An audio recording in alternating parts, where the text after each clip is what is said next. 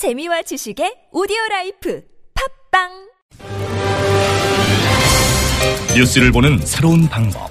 색다른 시선 김종배입니다를 듣고 계십니다.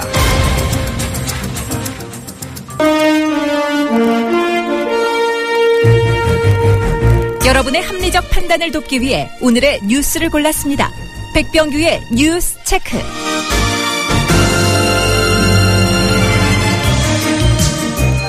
네, 시사평론가 백병규 씨 나오셨습니다. 어서 오십시오.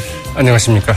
자, 오늘 첫 소식은 어떤 소식입니까? 네, 서울은 그래도 어제보다는 조금 덜 뜨겁지 않았나 싶기도 한데요. 제 체감상으로도 그랬습니다. 네, 맞습니다. 서울은. 어제는 이제 좀 비가 좀 서울에 좀 왔었죠. 맞아요. 예, 예. 아마 그래서 그런 것 같은데요.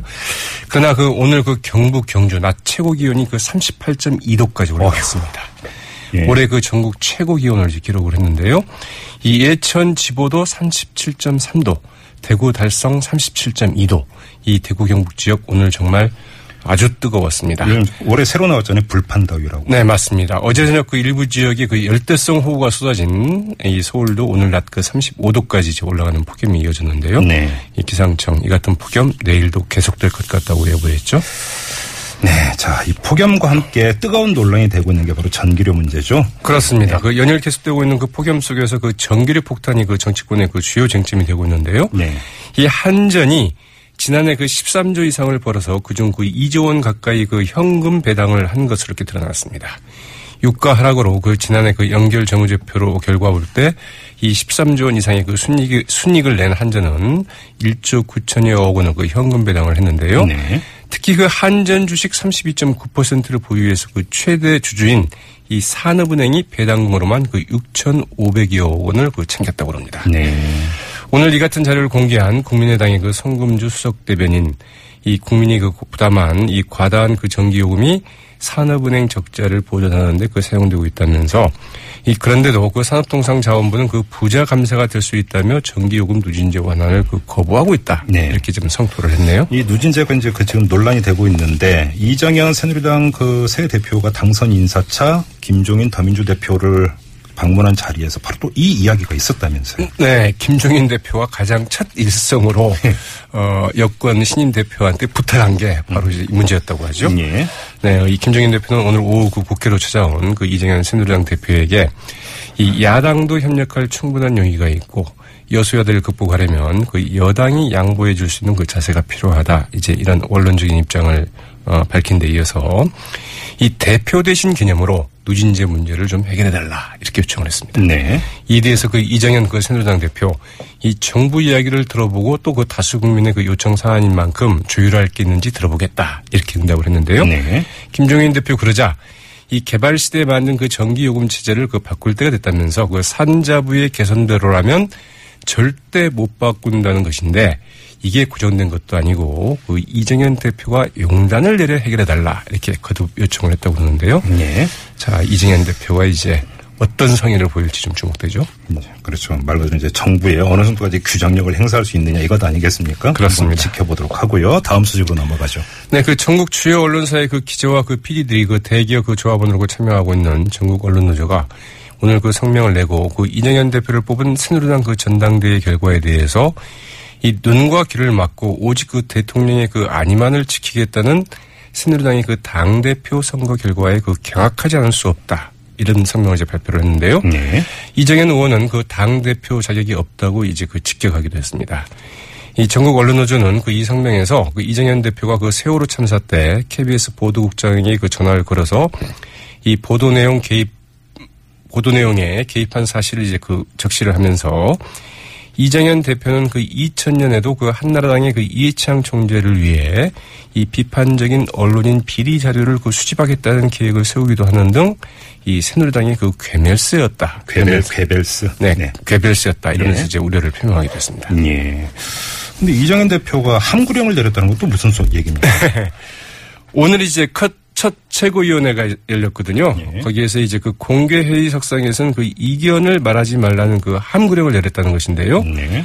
네, 그 박명재 그 새누리당의 그 사무총장은 이 최고위원회가 끝난 후 이제 브리핑에서 이 회의 운영 및 그 발언 공개 등과 관련해서 앞으로 그 이견이 있는 분야랄까 아니면 그 당내 문제는 비공개로 하고 이 조율되고 정지된 내용을 그 당 대변인을 통해서 발표하도록 했다 이렇게 네. 밝혔습니다. 네. 이 같은 방침은 오늘 그첫그 최고위원회 회의에서 그 유일한 비박계죠. 이 강석호 최고위원이 이 친박 핵심들의 그 공천 협박 녹음 파일에 대한 그 진상 조사를 이제 촉구하자 그에 대한 그 대응으로 이제 풀이되고 있는데요. 예. 이정현 심 대표 오늘 이런 말도 했다고 하죠. 그 어, 오늘 그 여의도 그 장사로 당사로 찾아온 그 청와대 그 김재원 정무수석과 만난 자리에서는 이 대통령과 맞서고 정부와 맞서는 것이 마치 정의이고 그게 다인 것처럼 인식을 갖고 있다면 여당 소속 의원으로서 그 자격이 없다. 네. 이런 말도 했다고 하네요. 네. 알겠습니다. 자, 다음 소식은요. 네, 그 한국의 그 사드 배치의 사드 배치 반대에 대한 그 백악관의 그 공식 답변을 좀 들을 수 있게 됐습니다. 네. 이 백악관 그 인터넷 청원 사이트 We the People이라는 게 있는데요. 예. 여기에 그 개설된 사드 한국 배치 그 철회 요구 청원 청원 서명자가 오늘로 그 10만 명을 넘어섰습니다. 예, 예. 이 지난달 15일 개설된 지 그 26일 만인데요. 이 청원은 그 한미 양국이 그 사드 배치 지역 그 주민과 이 국민들의 그 강한 반대에도 불구하고 한국 내 그 사드 배치에 합의했다면서 이 지금은 한반도와 그 주변 지역에 그 지속 가능한 평화 체제를 가져다 줄 협상을 통한 해법을 추구함으로써 그 긴장을 낮출 때다. 이제 이런 내용인데요. 네. 어, 그러면서 그 이제 사드 배치 철회를 그 요구하는 내용, 내용이 들어 있습니다. 이 청원 제출 30일 이내에 그 10만 명 이상의 그 서명자를 확보한 청원에 대해서는 이 백악관 60일 내에 이제 그 공식 답변을 하도록 되어 있는데요. 네. 백악관이 이제 어떤 답변을 할지 지켜봐야 되겠죠. 네. 북한 관련 소식이 있네요. 네, 그 최근 그 북한의 그 중거리 탄도미사일 발사를 규탄하는 유엔 안보리 성명 채택이 결국 그 불발됐다고 하는데요. 이 중국이 그 대북 규탄 성명에 북한의 도발을 이유로 한반도의 그 새로운 그 탄도 유격 미사일 기지를 그 배치해서는 안 된다. 이런 내용을 좀 반영하자. 이렇게 이제 이야기를 했다고 그럽니다. 네. 어, 이제 그 당초 이 대북 성명 초안을 제출한 미국 결국 이제 이를 거부해서 어, 이 성명 채택자들은 좀 어려울 것으로 이렇게 예상이 된다고 그러네요. 알겠습니다. 자, 다음 소식은 어떤 건가요?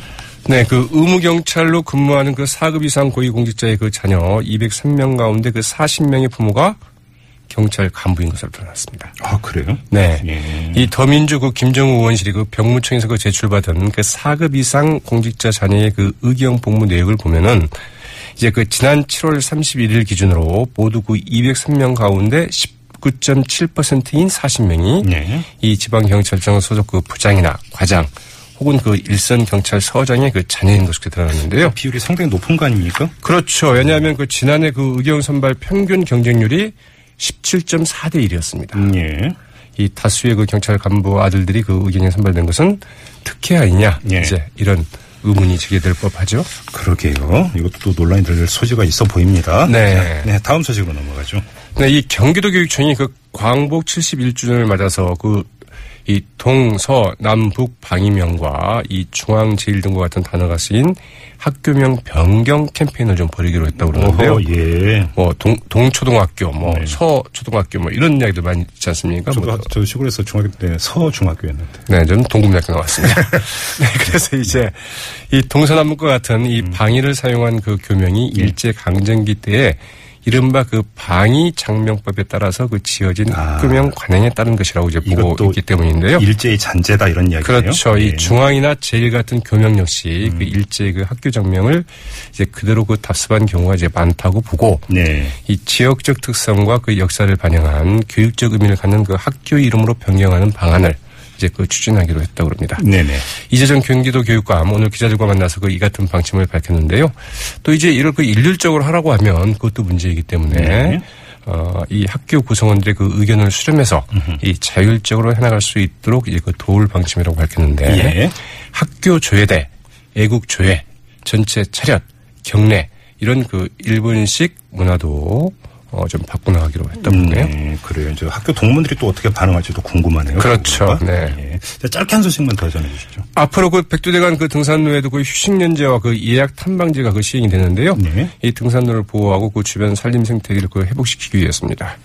이 백두, 백두대간을 뛰는 이 등산객들이 크게 늘면서 이 등산로가 그 크게 피는 아하, 등 예, 예. 이 등산로와 그 주변 환경 훼손이 그 심해지고 있다는 조치인데요. 네.